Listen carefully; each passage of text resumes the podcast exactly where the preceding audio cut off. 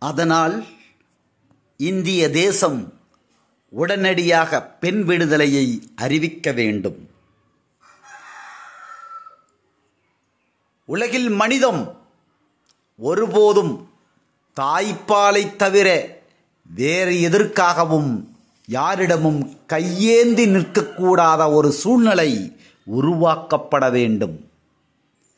பிறப்பது முதல் இறப்பது வரை ஒரு பெண்ணினுடைய அனைத்து வாழ்க்கை தேவையையும் இந்த அரசாங்கமே ஏற்றுக்கொள்ளப்பட வேண்டும். இப்படி கொடுக்க முடியாத ஒரு அரசு அரசு என தன்னை சொல்ல தகுதி இல்லாதது. இதில் குறைவாக எந்த சமரசத்துக்கும் நாம் தயாராக மாட்டோம். ஜனநாயக நாட்டில் தனது ஓட்டுரிமையை பயன்படுத்தி அரசுடன் ஆளும் வர்க்கத்துடன் பேரம் பேசுவதும் உண்மையான ஜனநாயகம்தான். இவ்வளவு ஏன்? நமது பெண்ணிய கொள்கையை பிரசவித்ததே ஜனநாயக சூழல்தான். உலக வர் உலக மனித குலத்திற்கு உற்பத்தி செய்கின்ற விவசாயி உலக மனித குலத்திற்கு உணவை உற்பத்தி செய்கின்ற விவசாயிக்கும் உலக மனித குலத்தை உற்பத்தி செய்கின்ற பெண்ணிற்கும் நூறு சதவீத பொருளாதார ஒதுக்கீடு கொடுக்க முடியாத ஒரு அரசாங்கம் ஆட்சி கட்டில் இருக்க தேவையில்லை என்பதே நமது பெண்ணியத்தின் முழக்கமாகும்.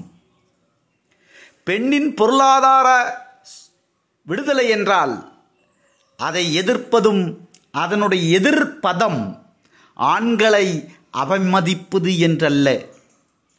பெண்ணியத்தின் பொருளாதார சுதந்திரத்தினால் ஆணின் அந்தஸ்து உயர்த்தப்படும்.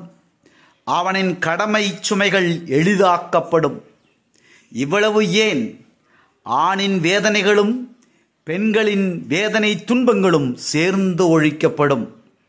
காரணம் மனித வர்க்க தின் அனைவரையும் சமமாக பாவிக்கும் குணம் தாய்மைக்கு மட்டுமே உள்ளது என்பதை இதற்குள்ளாகவே உலகம் உணர்த்தியிருக்கின்றது உணர்ந்திருக்கின்றது. சாதி மோதல்கள் மதக்கொலைகள் இன அழிப்புகள் உள்பட அனைத்து துன்பங்களும் கூண்டோடு ஒழிக்கப்பட வேண்டும். வேதனை இல்லாத உலகம் படைக்கிட வேண்டும். அதற்கு பெண்ணினம் முழு பெண்ணிடம் முழு பொருள் பொருளாதார சுதந்திரம் இருந்தால் மட்டுமே இந்த உலகில் வேதனை இல்லாத துன்பம் இல்லாத அழுகுறல் இல்லாத மரண ஓலங்கள் இல்லாத ஒரு உலகம் அமைக்கப்பட முடியும் என்பதே உண்மை.